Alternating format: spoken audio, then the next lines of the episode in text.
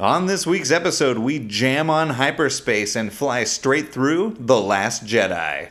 Poe Dameron, only fit to be the commander of mansplaining? Was Luke Skywalker dead the whole time? And is The Last Jedi just a hot mess? Find out now. You're listening to 24 Flames Per Second.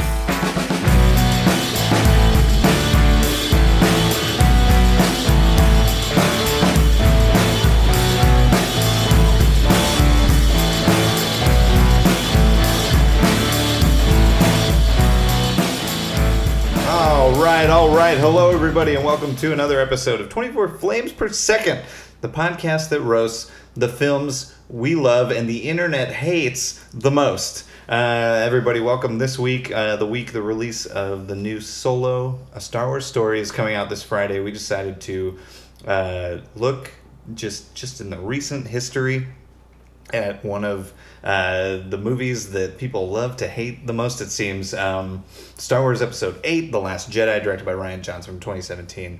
And uh, we are very, I don't know, maybe we're excited. uh, we're anxious to tackle um, this one this week. Um, as always, I'm your host, Robert Spiewak Bohorkis, and um, thanks for thanks for listening, everybody. Um, let's uh, let's just get right into it because there's so many layers, so many characters so so much to dig into so many porgs um, as a, as uh, too much I have, I'm still learning how to do this without Will next to me. um, to as uh, as half the time to my right, the Holdo to my Leia, Kevin Connor. Hey Robert, how's it going? Hey, good. How you doing? Doing well, doing well. Um, I am cautiously uh, very optimistic for this podcast. However, I am ready at a moment's notice if violence starts Yeah. to hyperspace right through You've everyone's arguments. You've got. I mean, when you're in your house, so um, if something gets out of hand, I assume you have some kind of escape plan, or Yeah, it's escape pods that you know they can't be tracked and everything. Nothing could go wrong. um, but um, but yeah. How uh, how how are you? How I'm good. I'm good. Um, uh, I don't remember what I've been doing this past week. You know, Mm. I choose to let the past die, like uh, this this movie does as well. Some characters, Yes. but um, yeah, I've been good. I've been good. It's you know, it's sunny out. Uh, new Star Wars coming out. I'm excited. Yeah, yeah. I'm I'm cautiously optimistic about Solo. Um, did you watch the movie this week? I did. Yeah. I did. I watched it a couple days ago for the first time since the theaters. Okay. And, uh, oh wow. Yeah. I think I think I saw it a couple times in theaters. Mm. Yeah. Um, and then watched it to prep before coming here. It's, a, But it's a long one. it is long. I uh, what is is it two and a half hours? I think so. Somewhere Wait. around there. Yeah. anyways, maybe it's too long. Maybe it's not long enough. Who knows? We're gonna find out. Um, but yeah, without any without any further ado, let's get everyone else um, going here. So, starting with the roasting panel this week, uh, we have local actor, producer, and very good friend of the show, Pepper Hambrick. Hello. Hi, how are you? I'm doing great, thanks. Yeah, well, it's a joy to have you here. And uh, next to her is film and political activist. Find her on social media at Maddie Vonhoff. Maddie Vonhoff. Hey everyone, how's it going? Good. How uh, how are you? Good. I uh, I took a kickboxing class this morning, so I guess what I'm trying to say is, Kevin, good luck. Oh, Try to no. stop She'll, me. she'll throw I'm you out fight. of Yeah, your I'm own fighting house. form. Great. Good. Um, but yeah, thanks for being here and defending this week. Um, I feel like I feel like we've seen a lot of him recently this month. Uh, a good friend of ours, writer and uh, Godzilla expert. We'll see how that knowledge comes in handy this week. Ian Coleman. Hey everybody, I'm uh, recording this podcast in a Praetorian Guard uniform, so Okay. you know whatever whatever you've got to throw at me, I'm ready to take the hits. Can't You know. I don't see any lightsabers here, so no one will be stabbing me through the eye today. Um, yeah, I'm prepared to take some bruises, but let's let's do it. Sweet. Um, but yeah, you know how this works. Uh, we start with movie in a minute. Um, and so, I waited way too long to start that stop for the episode. Anyways, uh, movie in a minute, Ian. Uh, give us the full plot synopsis, spoilers, and all in uh, 60 seconds. Can do? Are you ready? I'm ready to do it. Okay, great. I'll give you a three count and then we'll start. All right. Um, so in three, two, one, go. All right. Uh, so, following the destruction of the capital of the new Galactic Republic, the First Order um, launch, launches a full-scale mil- military assault to uh, take control of the galaxy. Um, in the midst of this, the Resistance forces evacuate from their base of operations and are confronted by a First Order fleet that can track them through hyperspace. Um, Poe Dameron, uh, commander of the Resistance forces, uh, mounts an assault to defend the fleet, and as, as, a, as a result of his reckless planning, the entire bombing squad is killed. Um, meanwhile, Finn, who was previously injured in a fight with Kylo Ren, awakens, inquiring about Rey's whereabouts. She's on the um, island planet of Ahch-To looking for Luke Skywalker. She finds him. He is not what she expects. He, she hands his lightsaber to him. He throws it off a cliff. Um, he's gotten all bitter and jaded as a result of his failures to restart the Jedi Order, and his nephew went all homicidal on him. And you're out of time. yeah, that's the basic exposition. Not even close. Yeah, there's a lot to this movie. There's a lot to this plot. Yeah. Um, yeah, no, just the uh, just the bombing uh, bit was th- 30 seconds. Oh, damn. Okay, yeah, I might have gone a little bit too detailed there. But I needed to set up that. It's essentially like the setup for Poe's character arc, so. I'll Sure. let it go. Um, but yeah, so you were at Luke throws a lightsaber over his shoulder. Um, and so let's um, do the other nine tenths of the movie. Um, so let's see. Okay. They contract them. The First Order contract the resistance through hyperspace. So pretty much what that sets up is um, that hyperspace is not an option for them to get away from the First Order. So they pretty much just stay as far away from them as they can to not get hit.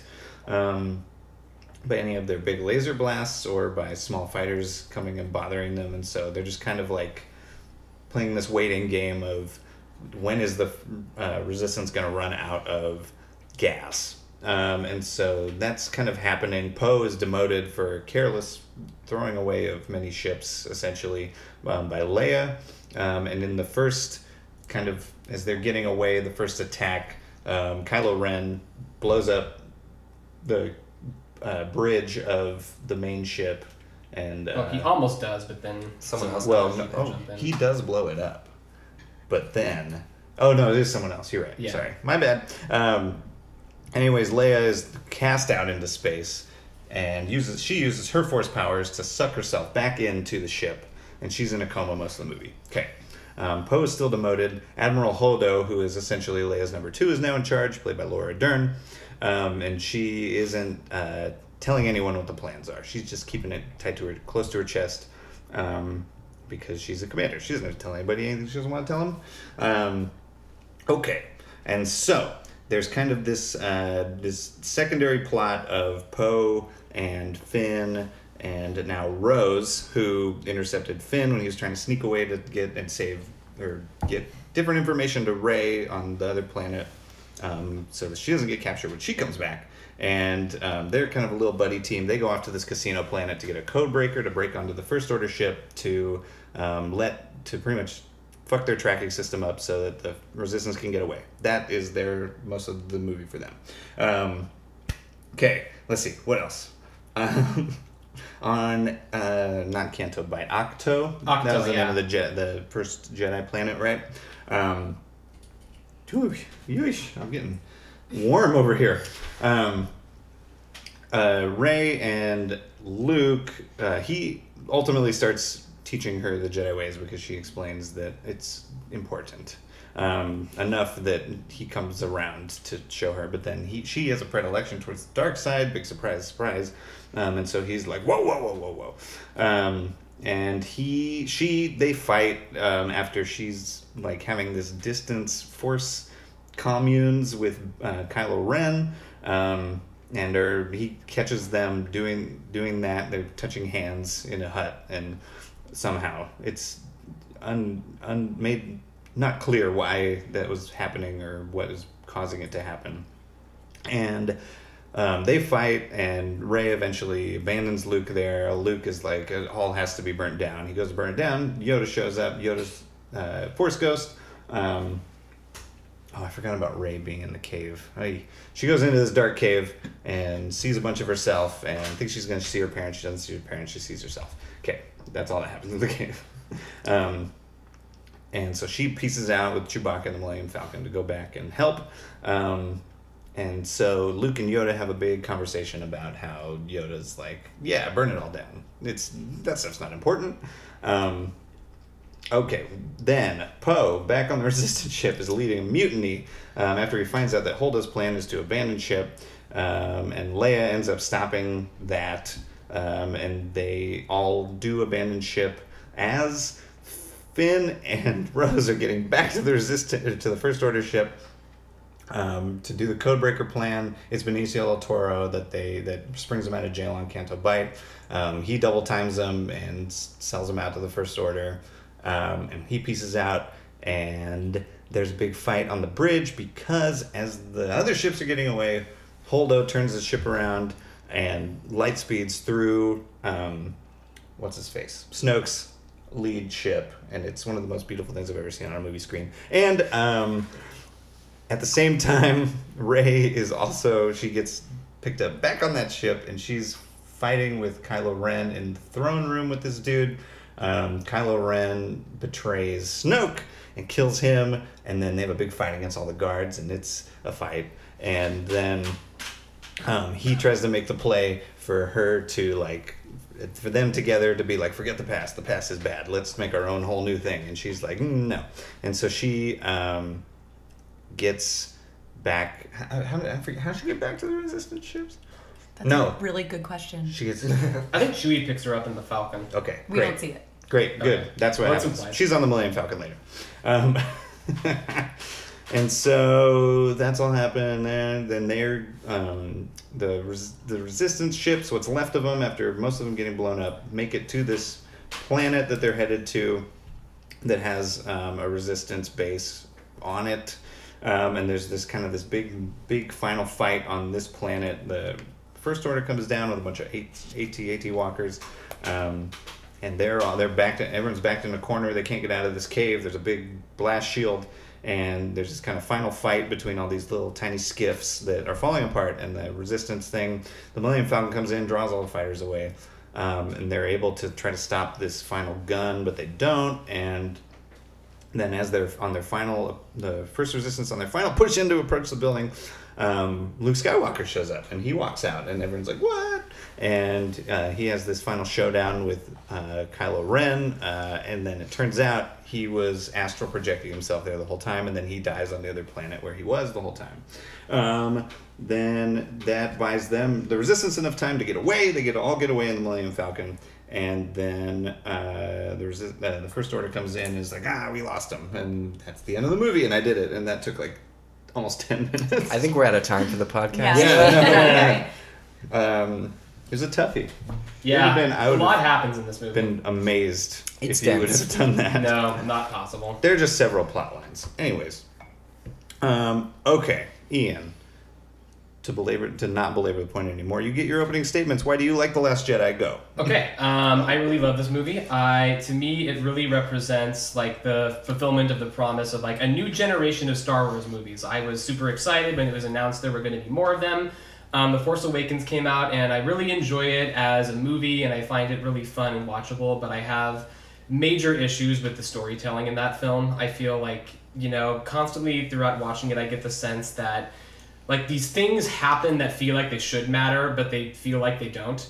Um, I feel like it rushes through a lot of like storytelling build up to get to like the good stuff, quote unquote, quicker. And I feel like I really liked the way this movie was built up and paced. I liked that it was this movie that allowed the characters time to reflect and reflect and breathe and learn things, and it really gave us time to get into their mindsets. And I just felt like you know where the Force Awakens kind of gave you like a really fun fix of nostalgia. This movie told a real story it you know it deepened the characters um, from episode 7 it challenged what you would expect from a star wars movie in a way that i think is really um, good and refreshing and enriching. It allowed like these you know kind of sacred elements of star wars to kind of be um, played with. Like it's it's it's essentially like rian johnson like he had access to the toy box and he wasn't afraid to break some of the toys. And i really admire that you know as a piece of storytelling. So yeah that's why i like the movie. Okay, great. Um, let's start with. Um, I know we had some notes about just kind of the plot of the movie, and that was something that you were talking about, um, and just kind of. I don't know the, the the not the expectations of what the movie would be, but just like what we got. You know, does that sound like a good spot? Whoever whoever wants to go first. Yeah, I think um, you know, going off on what Ian opened with, I think Rian Johnson is to be um, commended for him shaking up the movie, and I hope that because of this, um, the next one will be so radically different because he's taking off this direction. Um, but to use the analogy of a toy box, I think he broke too many toys. I think he broke all the toys, uh, and I think I had a real issue with how. Um, I think he's his own worst enemy. That in the times in which he subverts expectations, some of it's really amazing. Like when Rey and Kylo Ren team up instead of fighting, that's amazing. When Luke shows up and he's um, he's not actually there, that's amazing. Um, however, sometimes in which he subverts expectations, it takes you off on such a um, on a tangent. It's almost frustrating to watch. So like Leia coming back was frustrating to watch. Um, Luke throwing his lightsaber and being generally so kind of nonchalant about the whole thing was sometimes frustrating to watch. So to me, it sometimes felt like they had. Um, like the bases were loaded and you strike out every time and sometimes you just want to watch a home run right like sometimes you just want to watch something positive happen i guess that's the so so i liked you know i liked rey not having parents and i liked them teaming up and all that but i think he broke too many toys where it started being like okay can we like save some for the other kids you know Um, for me, it's it's about um, the continuity and sort of justification for the breakage. Um, I, I don't need it to be a slave to the previous movies. Um, I like a lot of the ways in which it deviates. I love that Rey's parents aren't important to the story. Um, I actually really love depressed, lonely Luke. Um, I'm really into like where he is on his journey. I just don't feel that anything in the movie justified his being there at that moment. Um, I don't feel that. I mean, Ian said that we learn a lot more about the characters, but I feel like they almost backslid in order for Rian to tell his version of how these characters are. Like Finn, I think, has already learned about what it is to join a thing. I don't know that he needs to go off on his own again to learn that again. Um, Luke, I feel, has already learned through the course of the first like four, five, and six that the Jedi Order is dead and should not come back in the way that it originally was. I don't know why it's such a revelation that the way the Jedi were in the Old Order is a bad way to go. I'm not sure why he needs to learn, you know, that particular lesson. Um, and then Poe's lesson, honestly, like I understand why Holdo doesn't tell anyone the plan. I understand why that all goes down. I understand both sides of it, but honestly, in the end, it feels mostly like a convenient plot point. All of that happens because the plot needed her not to tell what was happening. So in the end, she causes a mutiny, and she causes that to happen. I understand the justification for it, but to me, it feels like an external plot thing, um, you know, grafted onto it. Um, so that I feel that a lot of the points are are good points to make, and I feel that the film really struggles to make them cleanly and concretely.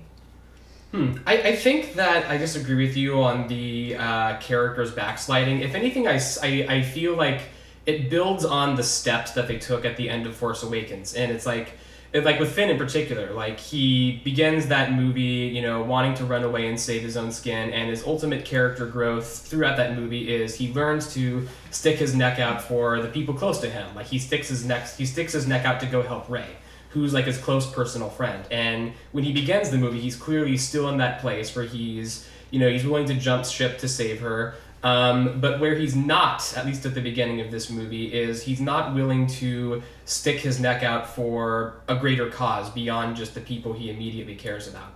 Um, and I feel like that that that point is like reinforced really consistently, like especially through the character of uh, DJ played by Benicio del Toro, who kind of serves as a foil who's this this um, this character who will switch sides kind of depending on what's most convenient for him and i think he offers a counterpoint to that mindset where he you know will look out for himself and um, gonna you know jump ship when it's convenient for him. And ultimately what's reinforced in that storyline is that if you are in that mindset you are essentially siding with the bad guys even if you don't mean to.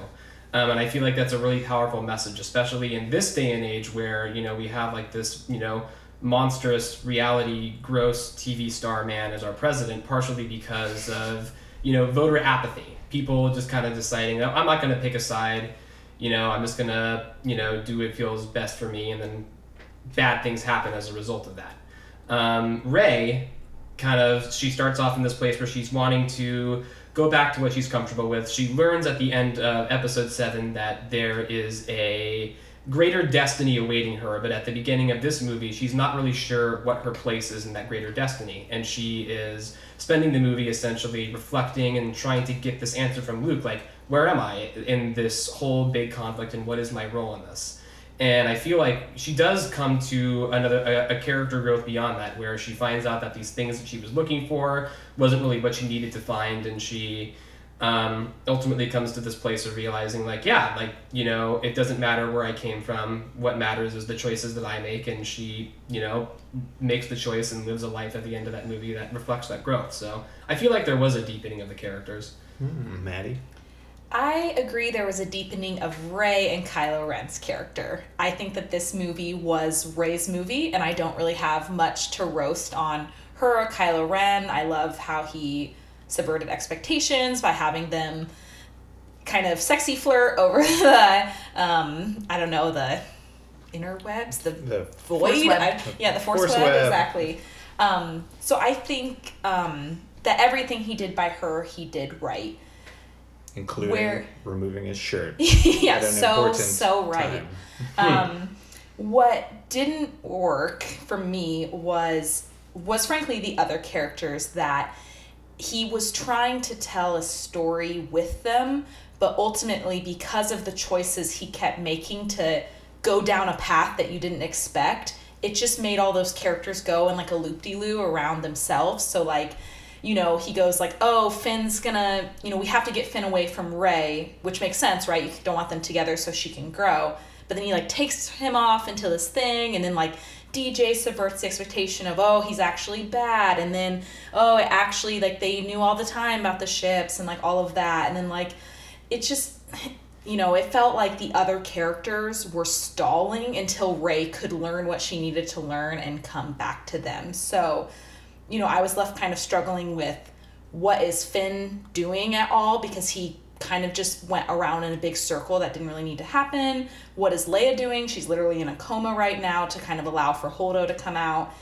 Poe, to me, was the bad guy um, in this movie, and so I think this movie was was Rey and Kylo Ren's movie, but then the other seventy five percent of it they were all just kind of spinning in circles and they didn't really have anything to anchor it to because you're kind of left wondering like what is Poe's conflict and Finn's conflict and Leia's conflict because like Kylo Ren's kind of distracted, General Hux isn't a great villain, DJ's an okay villain, and then you kind of just have Poe I guess being the real villain really and his mansplaining and all that. So that was my frustration there was that I like Rey's story deepened. I don't know how the other ones did. I, I do think that that Rey's story does come at the cost of some of the other um, moments and characters. I mean, Yes. specifically, and, and I, I mean, okay, like full disclosure, Luke is one of my favorite characters of all time. My complaint about this movie is not that he wasn't a badass or that he wasn't the Luke that we remember or the Luke from the novels. I'm completely okay with like he utterly failed when you know Ben Solo turned to the dark side. I can understand him needing to take the time and to go off by himself. What I don't understand completely is his stance that anyone is beyond compassion or beyond reaching. I could understand it. You could have thrown away a line with, "Well, I thought he couldn't be reached, but it turns out he can't be reached by me. Maybe you can." But no, he goes, "No, you should never have contact with this guy." And it's really hard for me to have a character who is defined by his ability to love without any rational reason behind it to to lose that. Um, and and we do have and now Mark Hamill has um, come out and regretted the fact that he made this public, but we do have evidence that Rian Johnson was not writing to character. He was writing specifically, I needed Luke to do this because I needed this to happen to Rey. It wasn't about what these characters would logically do. So that, that I struggle with that a little bit, and I struggle too with you mentioned the broken toys, Maddie. Um, I'm okay with obviously every once in a while you have to throw something new into the universe, but I really felt that like the way that Snoke's powers work, the way that Yoda's Force Ghost powers work, the way that um, Luke's powers work, the way that um, Rey is able to do a lot more than anyone ever has without any training. I feel that you Leia can ju- flying through space. yeah, I feel that you can justify all of those things with it's the Force. We don't really understand it. But there were a few too many of them that felt like it wasn't playing by the same rules as the rest of the universe. And again, I understand that you have to like tweak things a little bit to make it your own and to make it exciting and, and to keep us interested. But there were a little there's a little too much rule breaking, I think, um, for me to fully believe in it. So I felt it was it was a little off balance. Hmm. I don't know. I feel like I feel like there was a justification for Rey's like you know prodigy use of the force powers. I mean, Snoke essentially justifies that with like, oh, Kylo, you're super, you know, you're like unnaturally strong in the force, so naturally, you know, there would be this counterbalancing force to counterbalance you, which I admit is like kind of a really loose explanation, but like, you know, Star Wars is not D&D. Like it's ultimately about like a you know it's like the, the force is this vaguely defined mystical energy and it can pretty much i feel like it can be molded to sort of fit the themes of what the movie's trying to say and i feel like um, i don't know the ways that it was used didn't feel so much like they were breaking things as they were deepening them. And I really liked that the movie kind of reestablishes the Force as like this actual mystical thing, whereas like that was kind of lost in the prequels with the midichlorians and the, you know, sort of like, you know, boring world building and lore of those movies. Um, and then that was kind of like more, we got more of that with The Force Awakens, but it didn't stray much farther beyond like I can lift people and throw things and I like that this movie really takes the time to dive into the forces like this this really like mysterious mystical power that has like its roots in life and can't really be defined. And like that's built into the text of the movie so I can accept these sort of like you know surprising little turns with the force and I feel like that's supported So I'm what is the movie trying to say? Because I feel like there is a clear there's a message that I feel I understand they're trying to make, but I feel that that message gets subverted by other elements of the film. So I'm curious what Ian you think this film is about. What is the message of the film? No, I, th- I think the message of the film is about failure, and I feel like you know Yoda pretty much sums it up like right there in that exchange with Luke that you know people screw up, and sometimes you can't do anything about it. No matter how hard you try, you can you know mount the best plans, you can assemble the best forces, but sometimes the enemy just has like a you know they're they're a jump ahead of you, and you can't really do anything about that. You can't plan for everything, and sometimes you're a human being and you're a flawed person and you make mistakes. Um, like I, I, what I really like about the way that this this movie portrays characters like Poe and Luke is it allows them to be like understandable. Like Poe's plan with the dreadnought, you can understand why that failed and why it was a bad idea, but you can also get into his head and understand, okay, I understand why this makes sense as a strategy decision. Like these characters are acting from a place where they're doing what they think is you know the best choice even if it's not and ultimately when you screw up you have to learn and reflect from that and you know pass on your knowledge to the next generation so they don't repeat your mistakes so yeah it's about failure and learning from it I agree that this movie is about failure. Um, and then it's not meant to be like, yeah, I'm not trying to be um, snarky. Um, that was an inappropriate pause. But I think that the characters, um, yes, it left room for them to have redemption at the end, but I don't think that the characters I wanted to see redeemed, they had an incomplete redemption. I think that Luke starts out, you know, he's jaded, he's cynical, he is throwing away his lightsaber, he's over the force. And then by the end of it, he does come back, but I feel like his the moment that he was living in the most regret about was his interactions with his apprentice. It's not about it shouldn't be about Rey. He hardly knows Rey. It should be about Kylo Ren. And his moment at the end with Kylo Ren was way too cynical for my taste. Like he's brushing the dust off his shoulders and he's basically being like, I'm sorry you felt you had to turn to the dark side. I would have I wanted to see him own up to the responsibility, not mm. take it all because you know, Kylo Ren failed him too, and I agree with Rey saying that, but he was so cynical at the end of just like, whatever, Kylo Ren. I would have liked to see an apology. Doesn't mean you take all the responsibility, but it Right. means that Luke is understanding his part to play in this. And then I think I think the same thing with Poe. I think that they took him kind of down this path of like arrogant, brash. He has to learn how to rein that back in to be the commander that the third movie is going to need him to be. Hmm. But still, at the end, I feel like I watched a whole movie where he like mansplained and bickered with all his female commanders. He disobeyed orders, his rash decisions. Really, everyone in the movie who's dead is dead because of Poe. Um, and then at the end, instead of him learning anything or him saying outright something or really having any sort of moment of, of comprehension, it's the, still the women in the movie who say, oh, he's going to be a great commander someday. And I'm like, I didn't see any reason to believe he's going to be a great commander. I just saw his character kind of being taken down a dark rabbit hole. So I feel like for me, I did see I did see that failure and I think it's important to show that characters we love can fail or or even need to be redeemed but I didn't see any hope for their redemption and for Luke it's it, he's you know his story is over um, unless he force ghosts in the next one so yeah I feel like for me I needed to see some glimmer of hope that these that I would even want these characters to be redeemed and I'm not sure and especially in the case of Poe that I I care for his redemption Yeah, I, I agree that um, I would have liked to see something different from uh, Luke's final confrontation with Kylo Ren um, along the lines of, of that compassion coming out again, at, at least, because since Luke seems to know this is his sort of final act, right?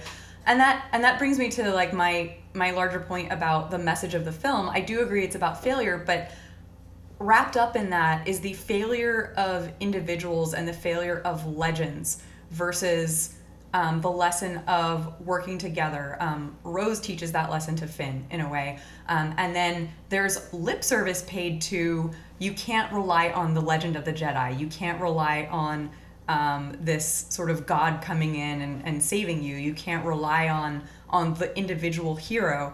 And yet, at the end, you have Rey coming in with force abilities that we haven't seen before. You have Luke coming in with force abilities we haven't seen before. We have Poe being sort of given um, command by default. You know, at the end, Leia's like, "Yep, he he gets to take over." And I feel that all of these characters, in the end, get to kind of have their cake and eat it too. If the Yeah. message is about um, not relying on on legend and hero, and yet the end of the film only happens because you have individual heroes able to do things, extraordinary things that aren't explained. I feel that really weakens and muddies that message for me. I don't think the film really presents it as a binary choice of one or the other. Because, I mean, ultimately in life, that's kind of what it is. You know, like we have, you know, when it comes to civil rights, like we have our people who we can point to as like our heroes and they inspire us. We've got like our Martin Luther Kings. But, you know, ultimately the challenge of forwarding that cause is it falls to like the, you know, not acknowledged, you know, many men and women who are working you know, without that same level of recognition to further that cause. And so I feel like in life you, you need both. Like you need the you need the heroes, you need the mysticism to inspire people to that action where they're willing to um, throw themselves into this cause. And I feel like you know that message is enforced with what happens to Luke at the end of the movie. Like I feel like it does support the theme that yeah, like you know the true sort of heroism comes. True heroism is a, is a team effort, but you know there is also a place for that um, that the myth making of the hero who inspires people, and we see that with the way that Luke shows up at the end, and the way that that legend of his final stand on Crait is passed along to the galaxy, and we see that through the kid. He's playing with the toys. He's playing that game with his friends, retelling the story of Luke's final stand, and what we kind of see hinted at is that this kid is gonna become one of the people who's gonna like rally behind the cause because he was inspired by that act of heroism. So I feel like the movie says we need both, and I agree with it. I think that the characters at the end did heroic things, but they did easy things. I don't I think the in terms of the movie and the plot, it is quote unquote heroic because like Luke saved the day, Poe saved the day. Like they saved the day, but I don't think they saved themselves and I don't think they do what would have been necessary for them to do a heroic thing. I think what is heroic about Luke is, you know, at the end of Return of the Jedi, he doesn't go defeat the second Death Star as he did in the first one, that he realizes that um, being a hero doesn't mean, you know, shoot, getting the last shot at the end and getting the parade. Being a hero means, you know, leaving that fight and leaving that glory to try to, you know, to essentially go on a suicide mission to try to bring a man back. Um, and with Poe, in, and then in the end of this one, Luke, the heroic thing would have been to face his mistakes of the past and face Kylo Ren in a way that was vulnerable. And he did not face Kylo Ren in a way that was vulnerable. He faced Kylo Ren in a way that was like, my force powers are stronger than your force powers, and I'm going to save the day. And then, same thing with Poe. What made Poe heroic in the last one was that he was this brilliant pilot who was so humble and was so like willing to lift other people up. And then in this one, he spent the whole movie doing everything for himself essentially for a lot of selfish reasons and still at the end of the day gets to be the hero the vulnerable thing for him the heroic thing for him would have been to look at that part of himself that was like arrogant and wanting it for himself and acknowledging that he had made those mistakes like those mistakes of not trusting leadership um, and instead of thinking it was all about him and, and learning his her what would have made it heroic was him learning how to take outside counsel other than his own and he doesn't but they still both get to be the hero at the end of the day because they saved the day I feel like within that final interaction between him and Kylo Ren, like he does apologize. It's there in the dialogue. He says, "I failed you, Ben. I'm sorry." Um, I I do agree that he doesn't really he doesn't open up in the same way that he did with Vader. Um, but what I do kind of find what I what I do think is a little bit more nuanced about the way that confrontation happens is that you know he's he's um, he's presenting himself as an illusion and he, he never actually he taunts kylo but he doesn't rise up to attack him he essentially like you know opens the pathway for him to react and essentially just reacts to kylo's movements when he charges at him and when he's trying to hit him like he never raises the lightsaber in a gesture of offense like he's essentially kind of gauging what kylo will do and what ultimately is shown is that you know, even though Kylo Ren is a complex human being, he's ultimately given himself over to this place of rage. And even though I feel like his um, his final sort of philosophy on why he's doing what he's doing, you know, killing the past, I feel like that's the right decision, but I feel like he's coming at it from the wrong place. And we see that, you know, demonstrated in the movie, and I feel like what Luke was doing was essentially kind of opening the path to test that, and ultimately that's what he saw. Like he was attacking him from this place of rage. He shoots him with a billion laser beams even when he doesn't need to. Like I feel like a state of mind is pretty clear from that gesture.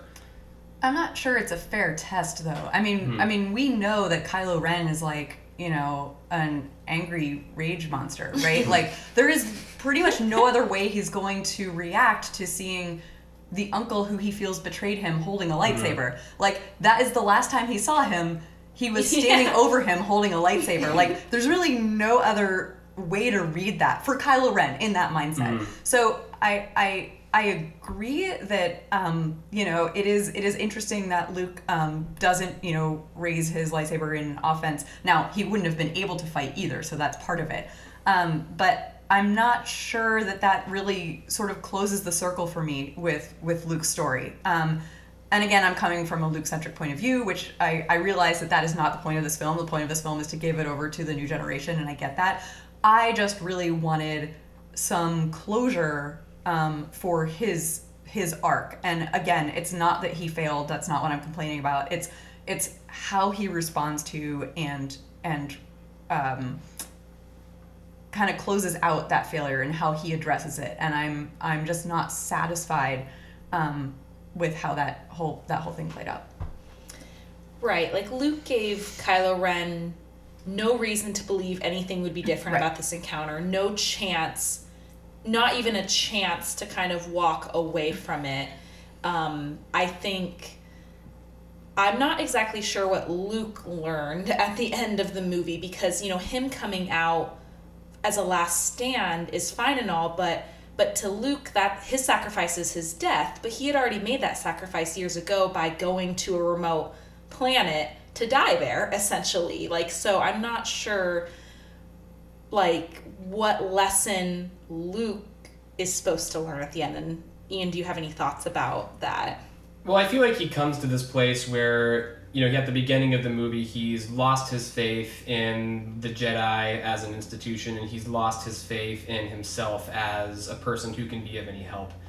Um, and I feel like what he kind of comes to recognize at the end of the movie is that, like, yes, while the Jedi are a flawed institution, the hope that they symbolize is important for you know carrying the cause of justice forward, and he he learns to kind of um, you know look past his the nihilism that he begins the movie with, and he kind of learns the importance of jumping back into the cause and why you know it's even in spite of the fact that he ultimately turned out to be a failure of a Jedi Master, and the Jedi were kind of a failure of it as an institution.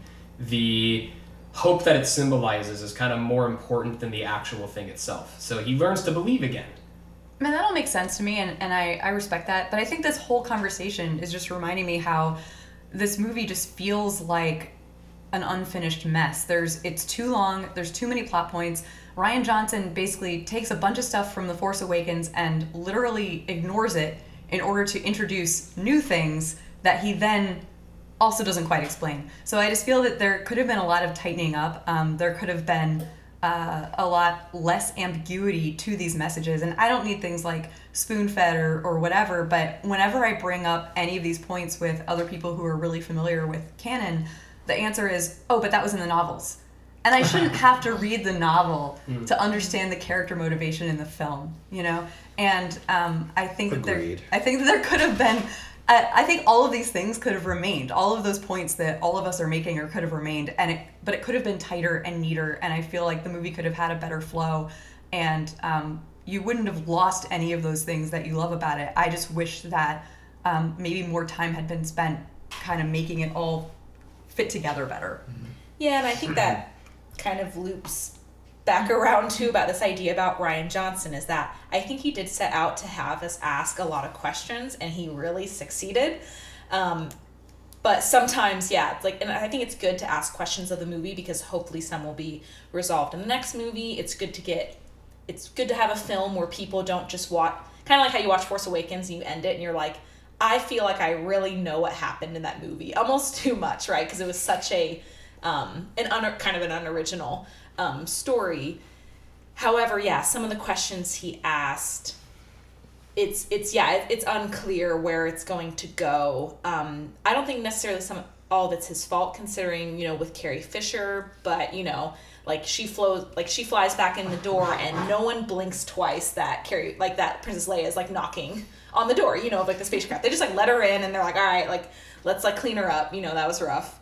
Um, and then yeah, yeah, same with Luke. It's like he came out and he he sacrificed himself, but yeah, just some of that kind of maybe emotion and heart was taken away from the movie in exchange for this movie is about failure and it is about people making mistakes because I feel like I almost feel like Mark Hamill played a more emotional Luke than Luke did if that makes sense like I feel like I've seen I've seen Mark Hamill cry more than maybe I would have wanted to see Luke cry in the film or take some responsibility um, for what happened so so yeah so I think um, he gets us ask a lot of questions and some I don't think he ever intends to answer. Um, clearly not because the movie's over. So Instead of letting you respond to that, I'm gonna say we have to unmask. Okay. Because we're running, we're running out of time, and there, and we're gonna talk more about this on the post show, everybody. Um, but, uh, but yeah, that was. That was those are all wonderful points. You're speechless, Kevin. I, this went way better than I ever would have thought. um, but uh, actually, yeah, I'll start with uh, we'll start with Ian then in our unmasking. How do you how do you really feel about the uh, the Last Jedi, buddy? Uh, I, I still really love it. Um, you guys raised some really valid points with the um, Luke Kylo Ren thing. I feel like what's missing kind of in this new trilogy is more development on that kind of interim period between episodes um, six and seven, like especially with in regards to the new Jedi Order that Luke tried to found and his relationship with um, young Ben Solo, which we never really, which I would have liked to have seen more time to devoted to having that fleshed out and ultimately what we get is like we, there's a story that we can kind of fill in the blanks but i feel like also a lot's missing um, from that and i feel like that kind of um, you know takes a little bit of like weight away from those interactions and i feel like there's more of a story kind of behind why he's talking to him that way. Like does he feel like you know this he really believed in this kid and this kid really let him down hard and so he's like super pissed at him? Um, like what is this what's the basis for him acting so callous toward him? I also like a lot of the criticisms that people bring up about this movie don't really bother me like i feel like i'm the one person that i talk to who's not egregiously bothered by the Canto Bight sequence i really don't hate it um, but the one kind of common criticism that i do agree with is that i feel like the justification for holdo to not reveal her plan to um, the rest of the resistance is pretty weak. Like there's a line dedicated to it, something about like hope and sons. um, but it, it it feels like kind of like like a band aid, kind of over a wound.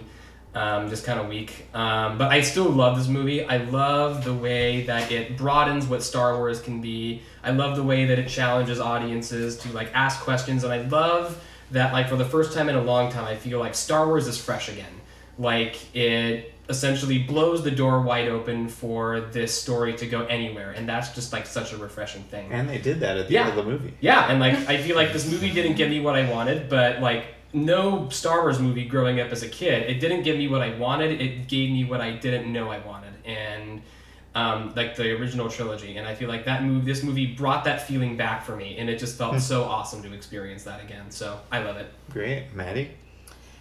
Uh, I actually really like this movie. um, surprise, surprise. I think this movie is much, much greater than the sum of its parts because when I start pulling the parts apart, it makes me very angry. Um, and I think that for me, the parts like Rey and Kylo Ren and how it was shot and like the hyperspace scene and Admiral Holdo and all of that like lift the like lift the movie up so high for me um, amidst kind of some of my issues um, with Luke or with Poe a lot of issues with Poe. Um, so I think yes yeah for me I did walk out going like man I like that movie but that was a it was a hot mess for me. I was like that movie was a hot mess. Um, Pepper. Yeah, I I don't hate this movie, but I've actually been like consciously working for the past several months to not hate it. like I need to like it because of I have a very strong attachment to Luke Skywalker. Yeah. So it's very hard for me to walk out of it and be like wow, that did not give me anything I wanted about my favorite character in the world. um, so it's been, I, that sounds really dramatic, and No. I realize it's just a movie, but it's been kind of rough for me. So I don't feel like I should have to do this much work to redeem the character for myself, but I am doing that work. So I don't, I don't hate the film, but I do have a lot of regrets about how it went. They're not the regrets that I've been reading people online having. Like when I read people like like all the arguments about like this is why people hate this movie and why they shouldn't. I'm like, no, that's not why I hate the movie. I have totally other reasons. Um, but I did enjoy it. I just disagreed with a lot of it. Um, Sure. So that's kind of where I am with that. Also, they should have freed the children, not just the animals on Canto Bight. Did anyone else? Huh. the slave children don't bother anyone. Let's free the horses. Okay. Anyway. Kevin. I I really really enjoyed this movie. It was it was really refreshing in at a franchise. You know, as much as I love it, kind of felt like it was chasing its own tail for for the better part of the last a lot a lot of movies. Um, I don't think this movie's perfect at all. There there are several points that I feel like are out of place, both as a Star Wars movie, but also just in like its own world that it's set up. Um, but I think that there are so many iconic sequences and so many things that like Ian was saying, that open the door in, in, in this franchise that I think it's it's really worth it. And frankly, for me, I don't I don't see I understand a lot of the criticism, and I, and I do share certain um, critiques of the movie. I don't see them absent in the either the original trilogy or the other movies. I think they're I think they're there and through the, the whole franchise. Yeah. So uh, I think you can critique a lot of the things with Last Jedi or Force Awakens. You can critique the uh, other movies Some in the the other series. ones. Nice. Um, I think I love this movie, um, and that's because uh, I, I think that uh, I think right now, kind of the, the, world, the movie going audiences are struggling with this like separating like nostalgia from like actually really liking things.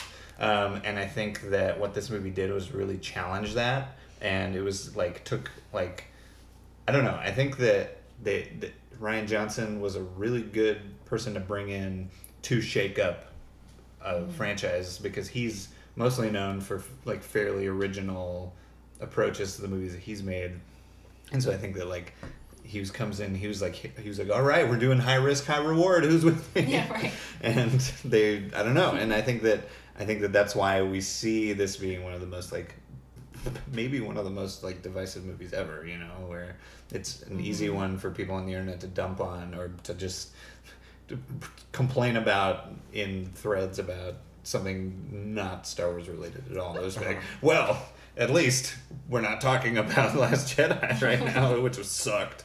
And i don't know i think that that's that's the kind of thing that's hard for me to stomach as like one a fan of star wars two um, a fan of not stupid people.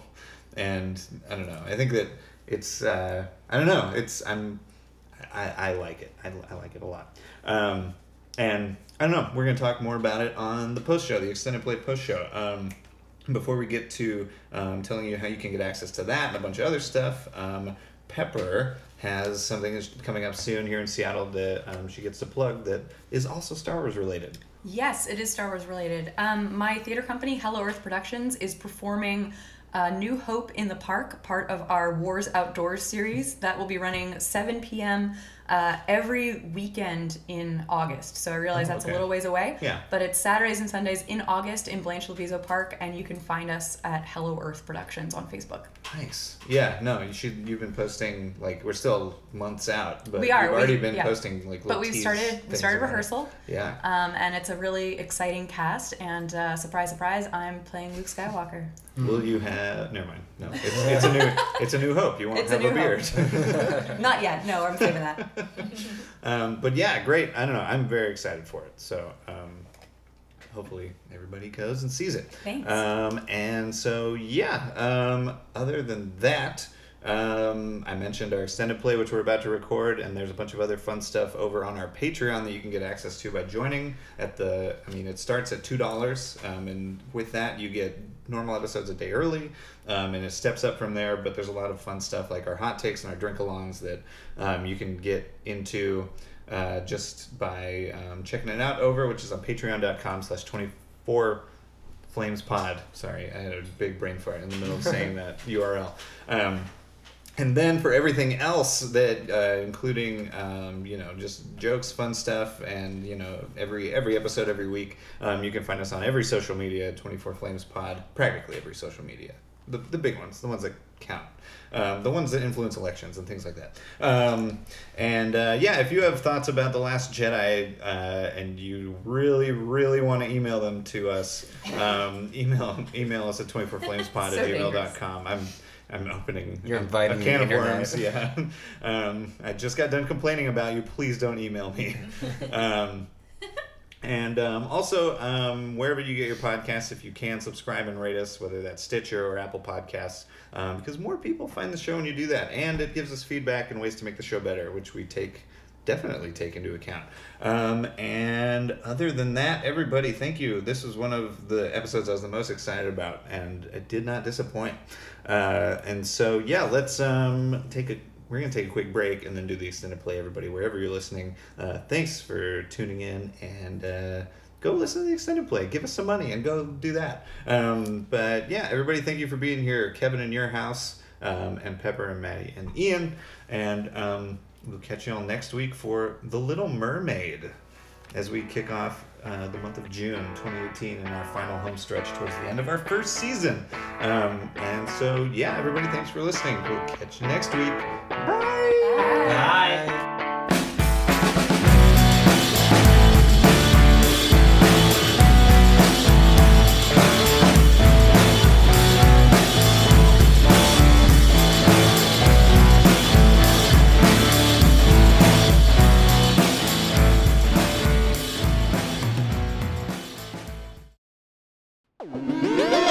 Party Fish Media.